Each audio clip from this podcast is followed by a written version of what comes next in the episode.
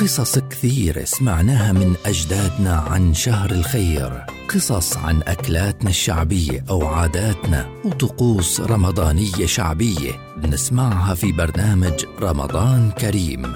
رمضان كريم برنامج رمضاني يصحبنا فيه الحكوات حمز العقرباوي خلال شهر رمضان في مثل هذا الموعد عبر أجيال.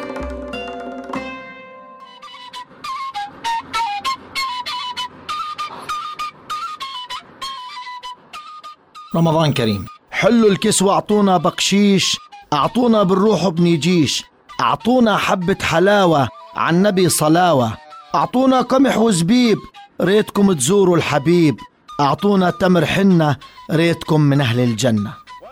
هيك بكوا يغنوا الأطفال في فرحة استقبال رمضان. ما هو رمضان؟ فرحة للكبير والصغير.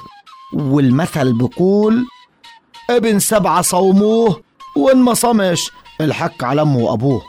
ولهيك بكوا يصوموا الأولاد الصغار جزء من النهار ويقولوا عنه صيام العصفورة أو درج حرم. يعني صيام لساعات الضحى أو للظهر الأول وبيفطروا وبيكملوا صيام للمغرب.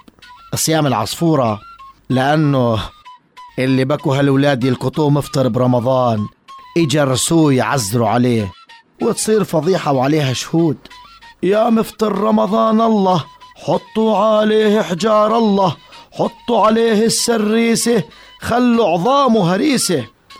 ويا مفطر اليوم نذبح لك حرذون ويا مفطر بالحارة ويا مفطر هسا وردح بلاش أكلكم إياه. وصيام الأطفال برمضان عقولة المثل. صام صيام الكرش كل ما جاع بعبي الكرش. أو صايم صوم الدجاجة والديج. صوموا تصحوا. ورمضان كريم.